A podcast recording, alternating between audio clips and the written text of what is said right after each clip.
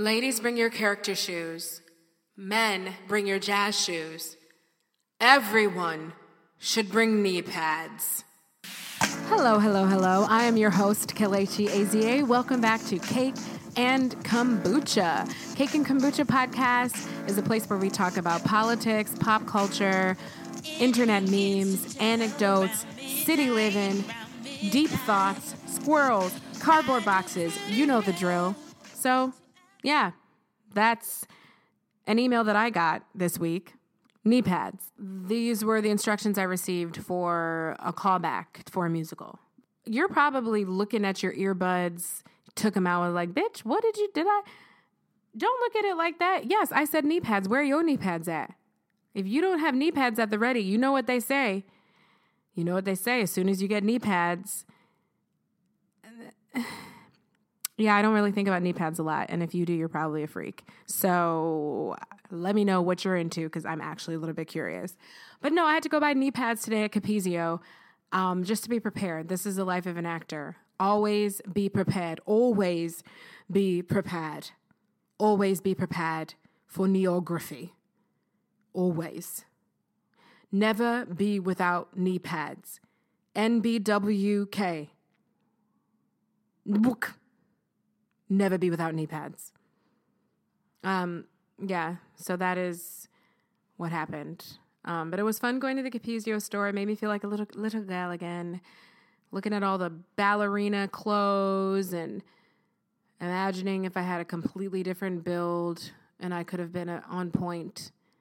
Um, things that were never cut out for me for my future, but hey, a leotard is a leotard, and, and she cute, and it's fun to it's fun to dress up.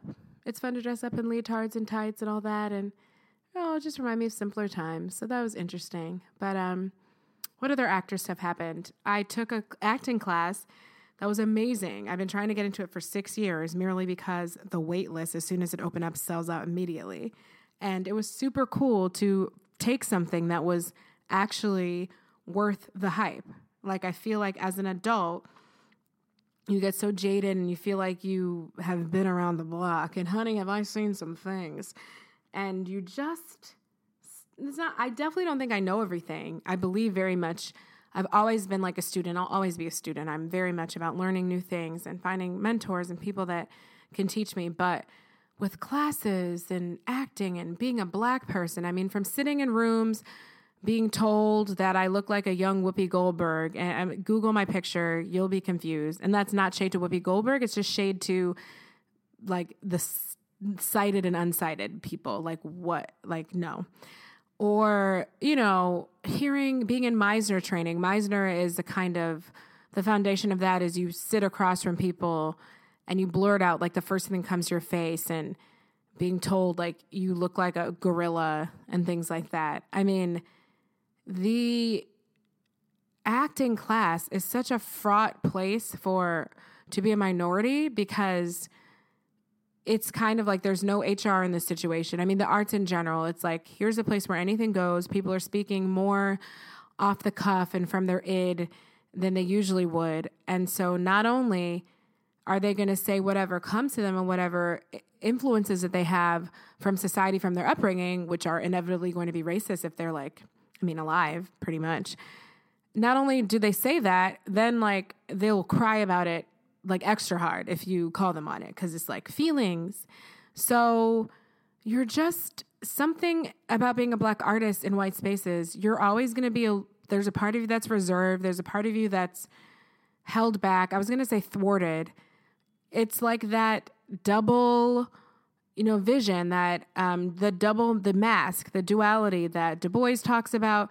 You're always okay. I'm presenting myself, and I'm I'm in this space where I'm aware that we're supposed to be vulnerable and authentic, but I also know everything I do is being filtered in this other way and being perceived in this different way. So I'm managing that filtering while I'm just trying to have an experience and a moment for myself, for my own damn self. So it can be this fraught experience and and and and this is not limited to actors. I mean, any minority who's been in a classroom where they're a minority can can relate to this as well. So to finally take this class, the the legendary Bob Krakower class, and actually be given like something technical that's like it's not an emotion. It's just like, wow, here's a thing. Like, here's this way to approach this thing and look at it like this. And like, this will, and all these things are elucidated and like will become clear. And I'm like, oh, wow. Like, keys to a kingdom. Really cool. Just nerded out to be excited about being a student again and to learn from watching other people and stuff. So I have had a great couple of days and that was just yeah something positive to share with you um, i don't want this to become the curmudgeonly podcast as we go into talking about the world politics um, just uh, america america get your shit together like what is going on so yeah that's all um, i don't even know how many actor listener i know a few of you listening are actors but um, yeah, I would love to hear about your experiences in those situations or just classroom experiences, et cetera, et cetera. What invigorates you? When's the last time you were like excited to be back as a student? Yeah, share, share. You know where to find me. Leave the internet alone for five minutes and a scandal about something that wasn't really a scandal, but yet is still interesting to talk about because I like to talk about stuff. I have a podcast. Well, hi, welcome. It'll pop up. So, Ayesha Curry, she is a polarizing figure in pop culture. Let's say pop culture. It's definitely the black community, perhaps not as much pop culture as a whole, but let's say that. Um, wife to Steph Curry. Is this Steph or Steve? I'm going to be strong in the fact that I actually don't know that. I'm going to say it's has an H at the end. So it's Steph Curry, you know, with a cute little daughter who used to be like, Daddy, be quiet.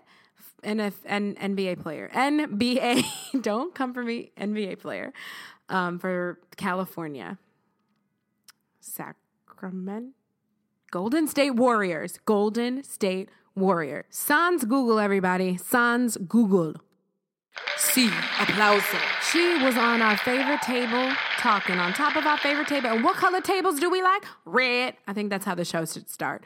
I'll stop now. She was on Red Table Talk, the viral internet show that gets millions of views, hosted by Jada Pinkett Smith onto Facebook, straight onto Facebook, which is like brilliant. Probably changing the face of television as we know it. We'll look back in a couple years and be like, wow, in any case, she was on the show talking about how she feels some insecurity over the years um, from not getting that external validation from people. And so, from men specifically, from the opposite sex, the sex that she is interested in sexually. So, she said, in addressing the topic of women approaching her husband, she said, Something that really bothers me and honestly has given me a sense of a little bit of insecurity is the fact that yeah there are all these women like throwing themselves at him but me that like the past 10 years i don't have any of that. I have zero this sounds weird but like male attention. And so then i begin to internalize it and i'm like is there something wrong with me? Me me me me me me so this started an interesting little internet kerfluffle. Um, in some ways, what she said is very relatable. In some ways, it pissed people the fuck off. Um, so my opinion of what she said is that I think it seems kind of natural. As an unmarried person, I know that marriage is you don't just marry people because of the way they look. Hopefully, if you're not dumb. Um, you've made a decision that you want to be with that person based on a combination of qualities that they have. So while your partner may make you feel loved and supported, you don't necessarily wake up every morning and be like, I'm the hottest bitch in the land because this guy feels this way about me. And I don't want to hear any of that self validation, newfangled Oprah's soul couch stuff right now. I'm just talking about the facts. And we all know if you're a girl and you're listening, when another girl comes up to you and says, Oh, I just have to tell you, your makeup looks so pretty, or your eyebrows are on fleek, you're like, Oh my God, yes! Success! Ching ching! It's just nice to be validated. So I can imagine. And so then this dynamic happens where I feel like the way men and women pursue each other is four different things and in a very different way. So you like men don't chase women down. Like they it's like yeah, if you're a girl, like you can have sex from anywhere you want. Everyone wants to have sex with you, but they're not like she is watching women like chase her husband down, hide in hotel rooms, and try to get like impregnated and stuff like that. And it comes from this wanting to have the alpha, like prime choice of a partner for your ch- father. Like, since women are taught that what we need to do is be in relationships and that's like what brings meaning to our lives. And then we're validated by the partner that we pick, the male partner that we pick, who, in worst case scenario, kind of subs. I mean, we take his last name. He subsumes our identity. Like that is, you know, they used to be the law. You were your husband's property. So this stuff runs deep. Whereas I've always, because I think about this, because I've looked at like standing and fangirling and female pop stars, like female, like a Beyonce concert. There's no straight men in the audience like screaming and passing out. Now, there are lots of reasons for it. Like there's are straight men taught to be as effusive and as emotive about their feelings? Like maybe not. Um, but like she's a sexy, beautiful woman, but people don't like people don't do that. And like maybe she's a bad example because I've heard men say that she seems like cold and unapproachable, like she's no fun in bed because she's too pretty or something. But like, okay, Rihanna, Rihanna seems like she would smoke a blunt with you or whatever. I mean, she would definitely do that. Very sexy woman, like guys talk about how hot she is, but still, she she has a better oh, I didn't mean to say better, but a girl can dream. She has a pick of her pick of the litter in terms of Saudi princes. And yeah, your dating pool is going to be improved by being rich and famous and beautiful. However, like she's not I don't think men are like knocking. I don't think no matter how beautiful you are, like men are just like routinely showing up in your hotel room like and poking holes in condoms and being like be my baby's mother be my baby's mother it's just not an even type of attention, worship. Um, and so I can see it makes sense to me that she says she's been with him for 10 years, and for 10 years, people stopped paying attention to her because now her identity is that she is owned, you know, quote unquote, or air quotes, by this powerful man. Like that's, you know, that what's the one thing you can say to a guy who's bothering, well, that's a lie. That doesn't work. But what is one of the things you can try to say to get them to leave you alone? Oh, I have a boyfriend. They even ask that. Oh, you got a boyfriend. You got a, like, who owns you? Or do I get to talk to you or not? Because who owns you? Now, really those say like, oh, we could just be friends, or what's that got to do with me? That's that's a whole nother story. But you know, so it's this this ownership thing where she kind of fades into the background and disappears now that she is a wife and belongs to someone. Now, if she went out without the ring and just without the three kids and hit the streets, yeah, she get all kinds of attention, I'm sure. It wouldn't be the same caliber of attention where you're like valued as her husband's getting. It would be a lot of inventive, crude pickup lines because that's what we usually get. So that's my long winded way of saying that it's I, I do see what she's saying. I, I see that you wouldn't necessarily feel like external validation just by virtue of being married to one person. I mean, come on, we know people stray, all kinds of stuff. I mean, who's ever been picked up by a married dude uh, at a bar? They will talk your ear off all night long, just trying to remember, see if they still got it. You got to be like, dude, move over. You're blocking my way. I'm on a mission.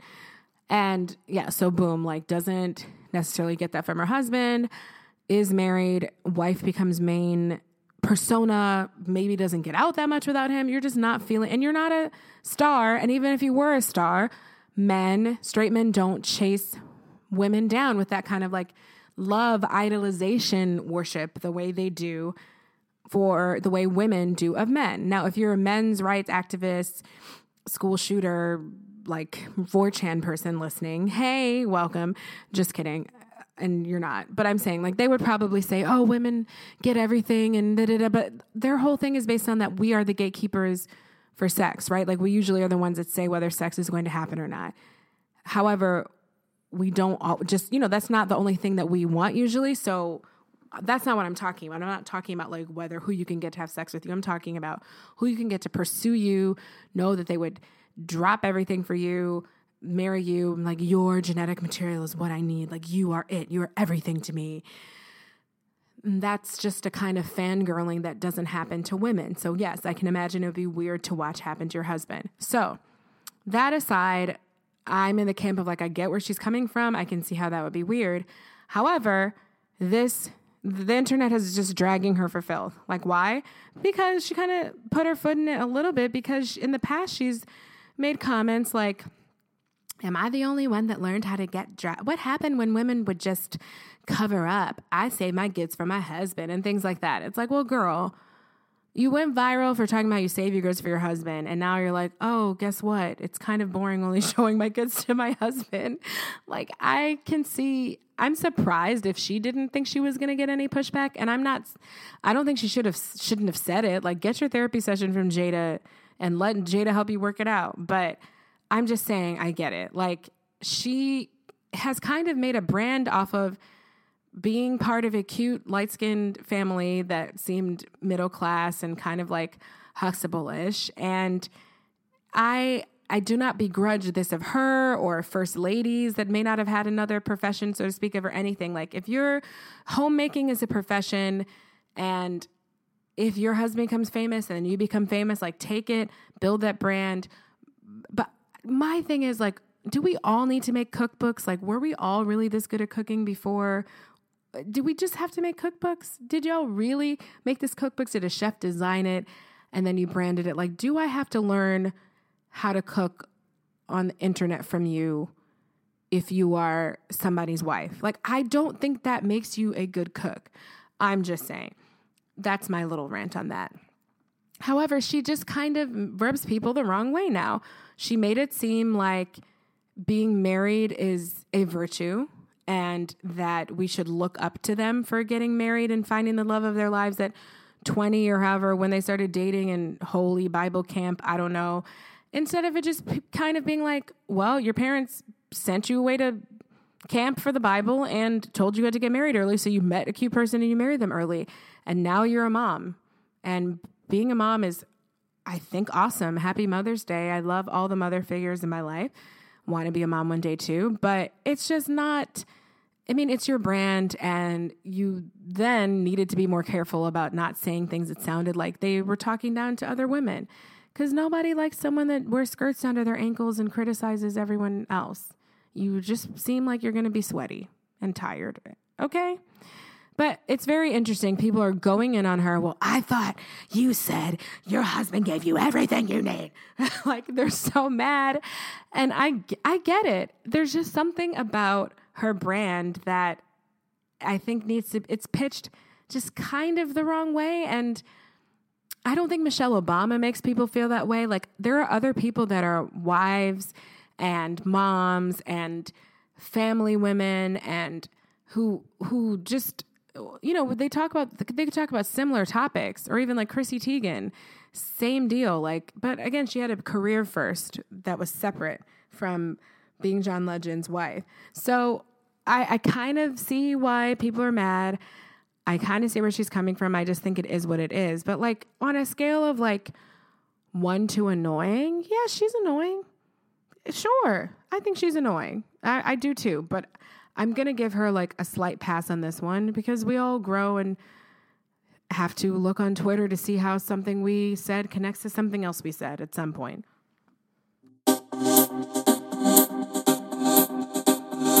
Okay, so this week in political tomfoolery, where do we begin?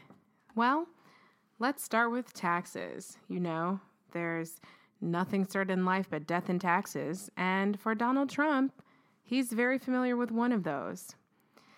I don't have anything to say about the other because I don't want to be arrested.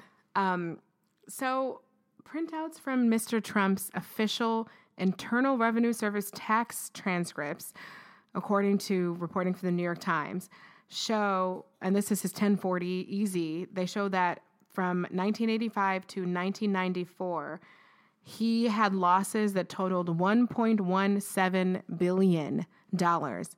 Billion dollars. He has lost more money than almost any other single individual in tax history. And he also, for that portion, I think it was in, uh, there was one year that he represented, his losses represented 2% of the losses of the entire country.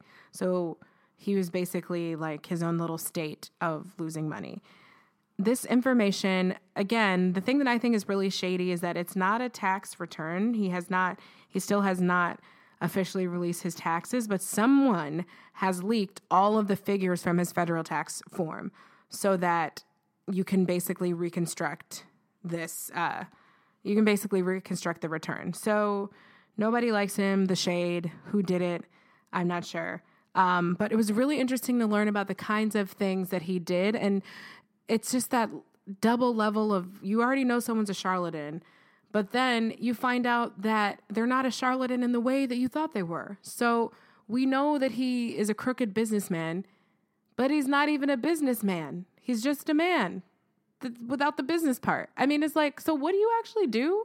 What do you do other than just be rich? I mean, we've talked on the pod before about the loan that he got from his father, which he likes to downplay. I mean, and it's really interesting. Also on the daily, if you listen to the daily, has a concise 23 minute story about this. And it shows that for every year, his father's businesses made more money. His father knew exactly like what rent he was going to get back from his apartment buildings. And every year, Trump would just lose, lose, lose, and then he would borrow against those losses. Um, in a sense, he they were saying that he invented too big to fail because he was always allowed to borrow more money because banks needed him to succeed in the hopes that he would earn money that he was owed back. So it's just another interesting way of looking at how the wealthy always have more things afforded to them.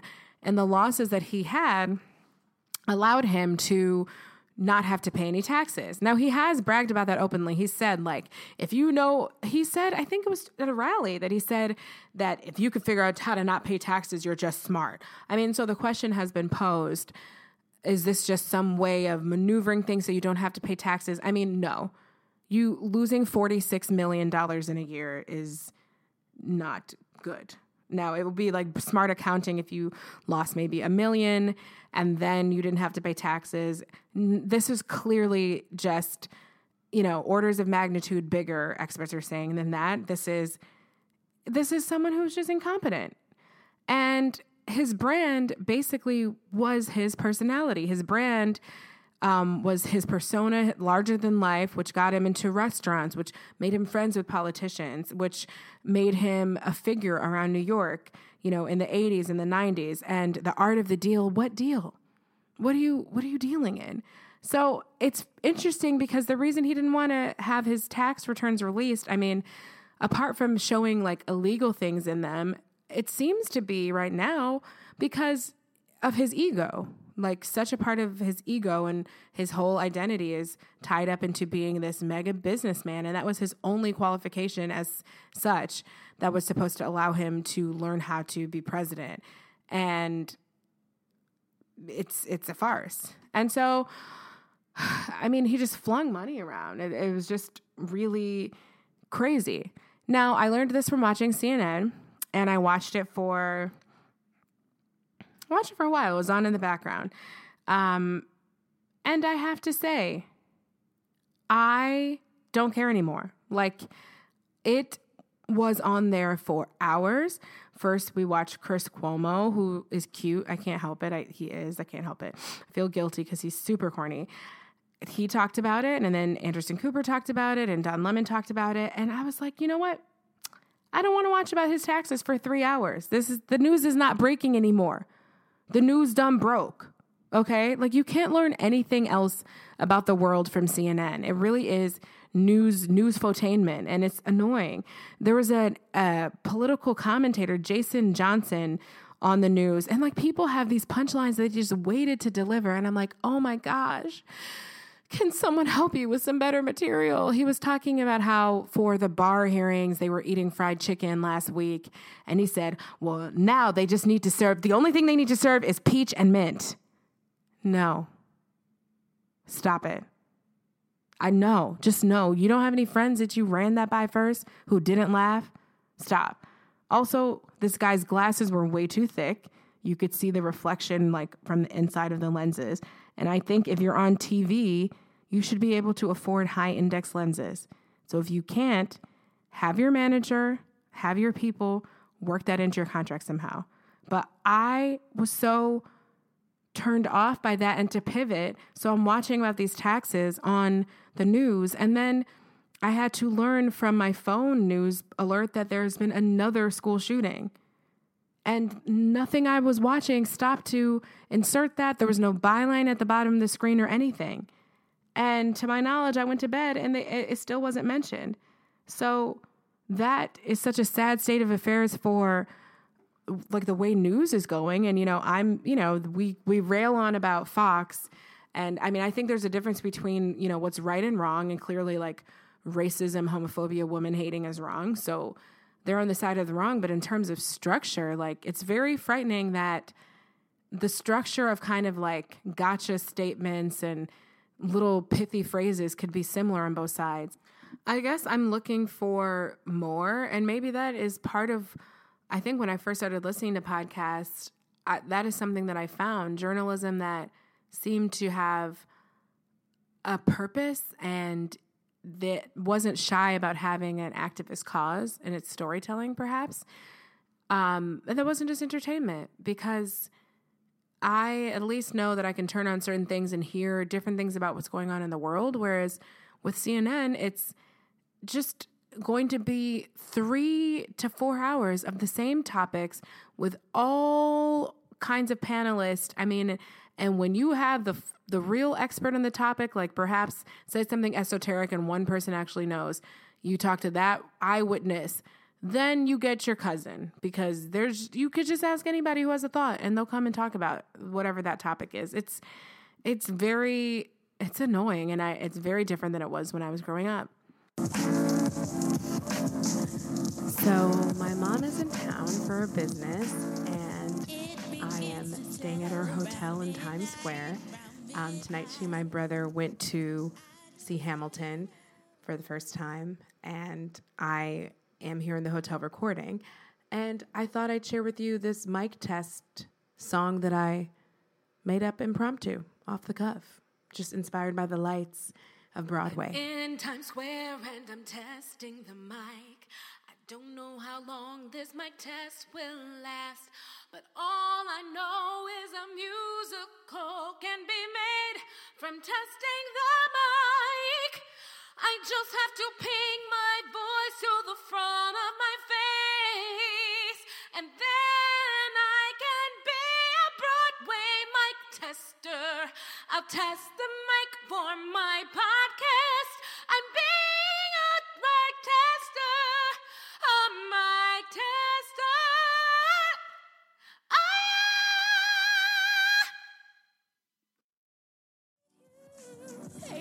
In breaking news, the House Judiciary Committee has voted to hold Attorney General William Poopyhead Barr in contempt of Congress for failing to turn over Robert S. Mueller III's unredacted reports. Um, so that happened. They voted 24 to 16. Uh, they this is after Trump tried to use executive privilege to shield the full report and underlying executive uh, sorry underlying evidence from Congress. My question is just when you who when they don't have something to hide is like no, no, don't look. I don't get it. Like I we're not even trying to be not sketchy anymore. We're just doing things and seeing what sticks. And Sarah Huckabee Sanders to um, you know, defend him she says that the American people see through Chairman Nadler's desperate ploy to distract from the president's historically successful agenda in our booming economy. Um, when you like, when you're trying to defend something that someone did, you don't just get to bring up like other good things that they did. Like, say, like, say there's a videotape of me like punching my coworker in the face and I like didn't want it to be released. My defense couldn't be like they're just trying to distract from the fact that she planted flower gardens and every day she makes her oatmeal and it's not runny. It's really thick the way you asked. Like those things are unrelated. The fact that we have a booming economy is not an excuse for like obstructing justice. It doesn't make it okay. But she's unfortunately not an idiot, even though she looks a hot mess. She's not an idiot because that actually is where we are. Like, that actually is what matters to people. We are at a point where the president, his attorney general, they're just going to keep breaking the laws and stuff. And then, and purge, not, not perjuring, but um, you know what I mean. They're going to keep doing this. And then they're going to be like, oh, but the economy's great. And that's what people care about at this point. I just think it's funny that when it's uh, a, a mediocre white president, he can do whatever he wants. However, when we had a black president, it was all like the Constitution, the Constitution, the Constitution. I don't want other people to have health care because you're, you're messing with my constitution. So it's all about the rules and the rules and the rules and the rules when it's a black president. And now we just have like no holds bar, anything goes, like anything goes. So it's just so incomprehensibly shady. Like I just want people to lie to me better. Just talk talk to me nice. Talk to me nice, you know? Like what are you like I don't I just don't get this as a way of uh, distracting from something. Like why what is a conceivable reason that we would not be able to look at the results of an investigation if you didn't do anything wrong? That's crazy to me. Like I don't get it it's just crazy. like mind blown. Like we're really here. We're deadlocked over this. This is happening. Um, CNN, which I'm never gonna watch it in long swaths of time again to come and talk to you guys about it. But they kept saying that he's courting impeachment. That now they're saying that Trump wants to be impeached to somehow, I guess, like have something to fight against, and and that would be a feather in his cap and kind of make him look more like aggrieved and victimized and beat up upon by the Democrats and like kind of curry more favor with his base. I can see how that I can see how that would be what happens. I don't think that was his plan. Like I think again, I think the most intelligent thing about him is the ability for everyone who used to work for him to go to jail and not him. Like I think he's a scammer at his core, but he's not a good businessman. He's not a good man man. He's just a rich scammer. But I don't think all of these things are planned. I think they're working together because we underestimated how easily distracted and racist um, a lot of the country is. And they want a blowhard to get behind. And this is the one that they picked. So um, I also heard some people saying, like, in some ways, it makes you know, they're going to ignore all of the tax return stuff and this investigation, the report, because it it kind of impugns you if you're like, oh, wait, I elected an idiot. So now you just feel like you got to stand behind what you did. You know, what he needs to do, maybe he'll, if he keeps deporting everybody's like Mexican girlfriends and all the people that were like racist and like, I meant those immigrants, not the ones that I'm related to or married to or sleeping with. Maybe if he keeps supporting everyone's like best friends, be like, wait, you mean, uh, oh, what? Then they'll remember like, hey, this guy's not good. Because those those were the people that were on TV talking about, I never thought it'd be me. I didn't know he was talking about me. But yeah, I don't know. Like we need some opposition and we need some opposition from outside of the echo chamber of people that didn't vote for him anyway because this is getting absolutely outrageous. Like really really crazy and you know, it's just weird to think about 2020 because I we want this like hope, this figurehead, this deus ex machina of some kind, something to change this around. But now I'm like, I don't think half of the country feels like they're living in the emergency situation that I do. They seem kind of unbothered. So that's the tea. And I don't know if it's going to get like more interesting or if it's just going to kind of fizzle away into the background because nothing seems to be sticking with this dude. But we will we'll follow it and talk about it more next week if anything happens. Sometimes a mic test is quiet and introspective, but then you know we're building to the part where we'll scream. Do I need to stand back just like this? Or do I need to come so close? Cause maybe I'm a rock mic. Maybe I'm a rock mic. She's got a little blues. Yeah.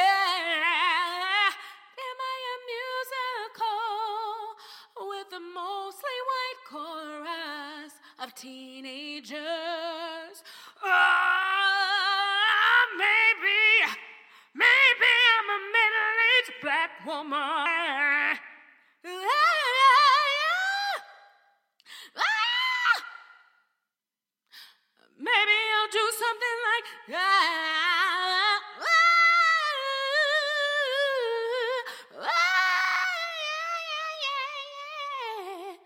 Something like that in the middle while other white actors are talking.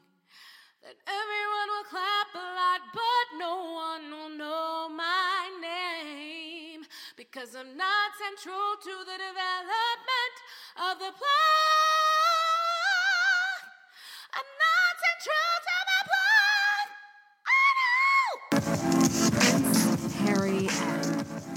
Duchess Meghan's baby is here. He is a cute little bundle. I saw pictures, seven pounds, three ounces. His name is Archie, which that was a choice. Good. I don't have a lot of positive things to say about that name, but cool, cool, cool, cool. Um, you know, I've said before, I don't really believe in the royal family. like, I mean, I do know they exist. I believe they're real, but just as someone who's anti colonialism, I'm not sure that there's something that I need to put on a pedestal for having done nothing. Like, to me, you can't rag on the Kardashians and stand the royal family because they in in some ways the Kardashians have done more to amass their fame. They had to work for it, get surgeries that I'm sure were painful, make sex tapes, things of that nature, instead of just an accident of birth. Anyway, I'm just here for the mess. So I was immediately interested that an actress and a biracial actress with an African American mom with dreadlocks of that, you know, was joining the royal family. That's interesting. And I just like watching people get in a kerfluffle. I'm going to keep saying the word kerfluffle this episode. Um, so yeah, people people real mad. They're real mad about it, and it's exciting to watch. So the baby's born. The baby is here. Meghan is looking even more African American than usual. When you're pregnant, you get darker. Your features get bigger, more prominent. And she is just looking like a puffy African American woman, and I love it. I, I'm here for it. It's great. So please stunt on them. As for the baby, the baby is what can I add? The baby's like a quarter black. So I we have no idea what the child's going to look like, but people have been trying to predict this forever and it's just so interesting. There was an article in CNN called How Black Will the Royal Baby Be? Now, first of all, people didn't really read the article. They were just outraged by the title because if you actually read it, it was an interesting analysis of just the the the how biracial people have kind of become a fixture of uh, like a a symbol of racial healing and shown as some kind of bomb that like we've done everything we're supposed to do to have an equitable society, which is utter nonsense. And and it, it just you know I'll say that the article was kind of rambling in the way that CNN is. I mean, you don't get to write like a proper like New Yorker or Atlantic length essay for the website. So they kind of threw had different paragraphs that were completely unrelated. Like I think this, and then I think this, and the paragraph um, about how black will the royal baby be admonished people for trying to predict what the baby would look like and kind of doing that fetishization of mixed kids and you know, oh, they're gonna have this combination. They can look like this. They can have red hair. Da, da, da. So I have seen a lot of that. Like, will the baby have red hair?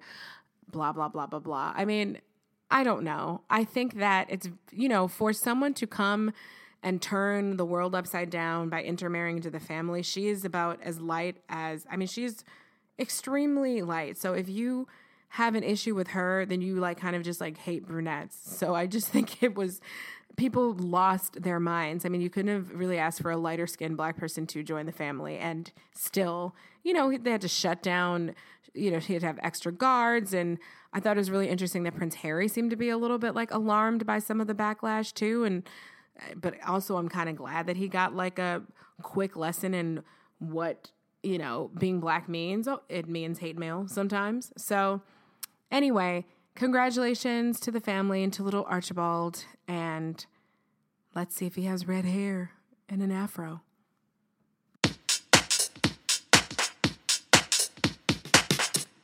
So the Met Gala happened, and it seems that a lot of people don't understand what camp is. They think that it means you're outside without basic amenities, or they just did not, they just read and said, did not compute, kept going with their day.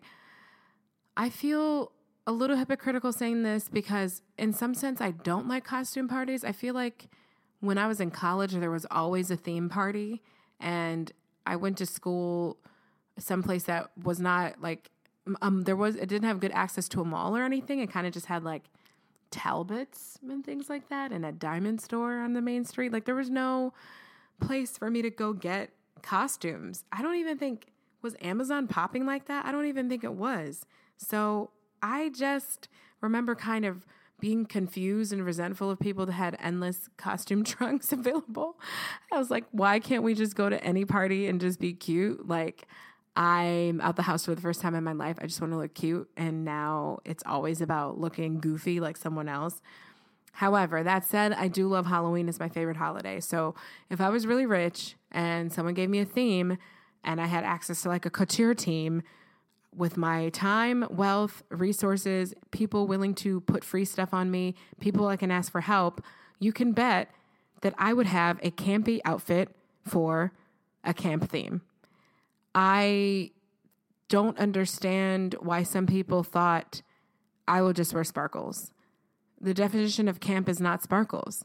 I don't understand why some people just thought I'll wear a long dress. The definition of camp is not a red carpet like every other red carpet that you usually go on. Or I'll just be weird. No, like it has to be referential to something. So, to elaborate on the theme this year, it was an ode to Susan Sontag's essay that made her famous, Notes on Camp, which um, we had to read in English class. I think most people probably do in college. Um, however, uh, to give you a little excerpt from it, she famously said the essence of camp is its love of the unnatural, of artifice and exaggeration. And camp is esoteric, something of a private code, a badge of identity, even amongst small urban cliques. Um, she kind of like, then she goes through famous artists and says, you know, Cocteau is camp, but not Gide. Strauss is camp, but not Wagner. Caravaggio and much of Mozart are grouped with Jayne Mansfield and Bette Davis. So, and she also says, interestingly, the true aristocrats of tastes are homosexuals whose aestheticism and irony, alongside Jewish moral seriousness, made up the modern sensibility. Okay, so with that being said, obviously Billy Porter won the red carpet. Like that's obvious to anyone who has eyes. Um, he came in glitter head to toe. Even though I not let me not say not glitter, I said camps not glitter. Sequins It was sequins, head to toe sequins, Egyptian theme with like wings, and then was being carried on a a bed uh, that oily bare chested men like carried him down the red carpet. It was fantastic. It was over the top. It was making a scene. It was making a performance. I think for me, camp definitely has an aspect of theatricality to it. And that is why. And I also love when she said it's esoteric, which means that I can just sit here and be like, no, I don't think that was it. I think it was because I hang out with a lot of homosexuals. I'm just kidding. But I'm not. It's kind of this thing that you just know, you feel it. And I don't I let me tell you this. I know not everybody read the essay. I can tell you that much. Not everybody read the essay. I think the people who were, I liked the people that were referring to something else. Ashley Ashley Graham um, had like Dapper Dan leggings and like a Gucci tuxedo dress, tuxedo jacket dress. Like that was cool. Um, Lady Gaga is such a funny circumstance for her because it was campy, but everything she does is campy. Like her brand is camp. That's what she does best. So she nailed it, but we don't really think she nailed it. We're just like, ah, what is she doing? Like being weird again? Like you're just being extra. Like, yeah, that's exactly she did what she was supposed to do. Um, what else was funny? Cardi B went as a red carpet, which I thought was interesting. like I like the I like the concept. I like the kind of meta theatrical like you're going down the red carpet as a red carpet. Um, Jared Leto having his he- own head as an accessory, brilliant, frightening. I I'm here for that. I'm here for that. Um, people said that uh, Nicki Minaj looked like a chitlin from behind. which was mean and also accurate if you look. And then Ciara's hair, I thought that was a fan. I thought it was fantastic. First of all, she could barely move her head, and I know I that had to be like at least eight pounds of hair. It was huge, but I liked it as this kind of like exaggerated statement of femininity. Like we all want this like big voluminous hair, be it an afro, be it long, straight, whatever. Like that's this thing that we work so hard to get, even though, you know, quiet as it's kept, we don't make as much testosterone as men, and really they should be the ones that wear their hair long. But, you know, everything in life is set up to be a struggle. So I guess that's how we got in the situation we're in. But she, that giant hair to me just represented that kind of like artifice and this statement of like, look at all the stuff that usually goes into, you know, it's, it's, it's almost, it's almost like mocking herself because she had hair that was like almost as big as that like last week. She had a ponytail attachment that was the size of like eight people's heads put together. So it's it was almost like this is what I usually do for the red carpet anyways, put on this crazy extraness uh, stuff for you, these layers, these extensions, but now I'm just kind of like if I just t- touch the dial a notch this way, it's camp. And I liked it because it made me think about that line between like regular entertainment, red carpet, pop culture, things we do, slash, like, oh, the only reason we don't think this is absolutely ridiculous that, you know, someone has cutouts on their butt and on the side and wherever is we have all decided together. Like, we decided in this moment that this is appropriate, but the next moment it might not be appropriate. And I think that's kind of like some things that Sontag like alludes to in the essay when you're just like talk about like the spirit of who is making these decisions, like who's the arbiter of what is camp. Anyway, for those who didn't try, poo poo on you, poo poo for wasting your resources. Um, for everybody else, for showing up and showing out and giving us something to read about and be excited about. What I want to know is what happens on the inside. Like, what are the cocktails like? What's the open bar situation like? I feel like a lot of costumes people have no one can eat in them. Oh, I will. I'm gonna give a. I want to give a second runner up to Kim K because I happened upon this video of her preparing for the event, and she talked about how she planned with Mugler for eight months for this, and it was like a weird bubble because she again like the lack of self-awareness to already be known for having such a tiny waist and a big butt that's artificially constructed that you oftentimes wear dresses that are all flesh toned and made out of latex or silicone or things like that. And then to have Mugler plan for 8 months to create a dress for you that looks a lot just like other things that you wear but then to watch her like earnestness and excitement about it. And she just talked, she's like, I have never, this team has been more than what I ever thought a team could be. This is more exciting than my wedding day. I I used to sit and dream about coming to this event and the detail. He chooses the jewels on your nails. And girl, you chose a flesh tone dress. It's shiny and wet looking just like lots of other things that you do. I I I was floored. Like I had my makeup done for fun at the Giorgio Armani counter like last year, and the guy took this. Um, there's like a hundred dollar product that's this wet gel, and instead of like a, he's like, I'm doing a wet highlight instead of a dry highlight. So he put it, you know, where the light reflects, kind of like strobing or whatever you call it, where the light hits. With this wet gel is like for the Kim K look. I was like, you've been doing this for a minute. So it was just, I'm to give her, she was like inverse camp. Like if Ciara was like awareness camp and like kind of referring to yourself camp, then Kim Kardashian is like oh, bless your heart, camp. That's what she was. Like, you were thrilled about the corseting and you got your waist extra small this time and it looks weird, but it always looks a little bit weird. So I was just like, girl, wow. Wow. Campy is wearing you're wearing flesh tone things with clear heels. Okay. Got it. But bless her heart, she tried and she and her team, her legal team have let 17 people got 17 people out of jail so far. So I'm not mad at it. You know, keep studying, keep doing what you're doing. If you're going to do the right thing with your power, then how, you know, I'm not, why am I going to get mad? You know, keep doing what you're doing. That's it for another episode of Cake and Kombucha. Thank you so much for joining, and please subscribe. We are on Apple, Spotify, Stitcher, Google Play, and SoundCloud. And if you like what you hear, please rate and subscribe. That's how I can find you and keep giving you more of the content you love. All right, ta ta for now, and see you next week. Cake and Kombucha is produced by Kelechi Azie with political contributions from Thomas Winder.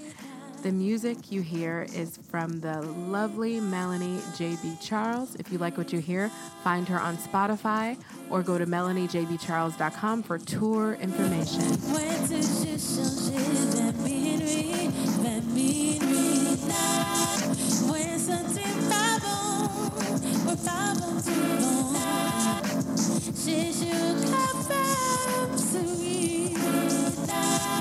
Just a chérie, leave us que minuit.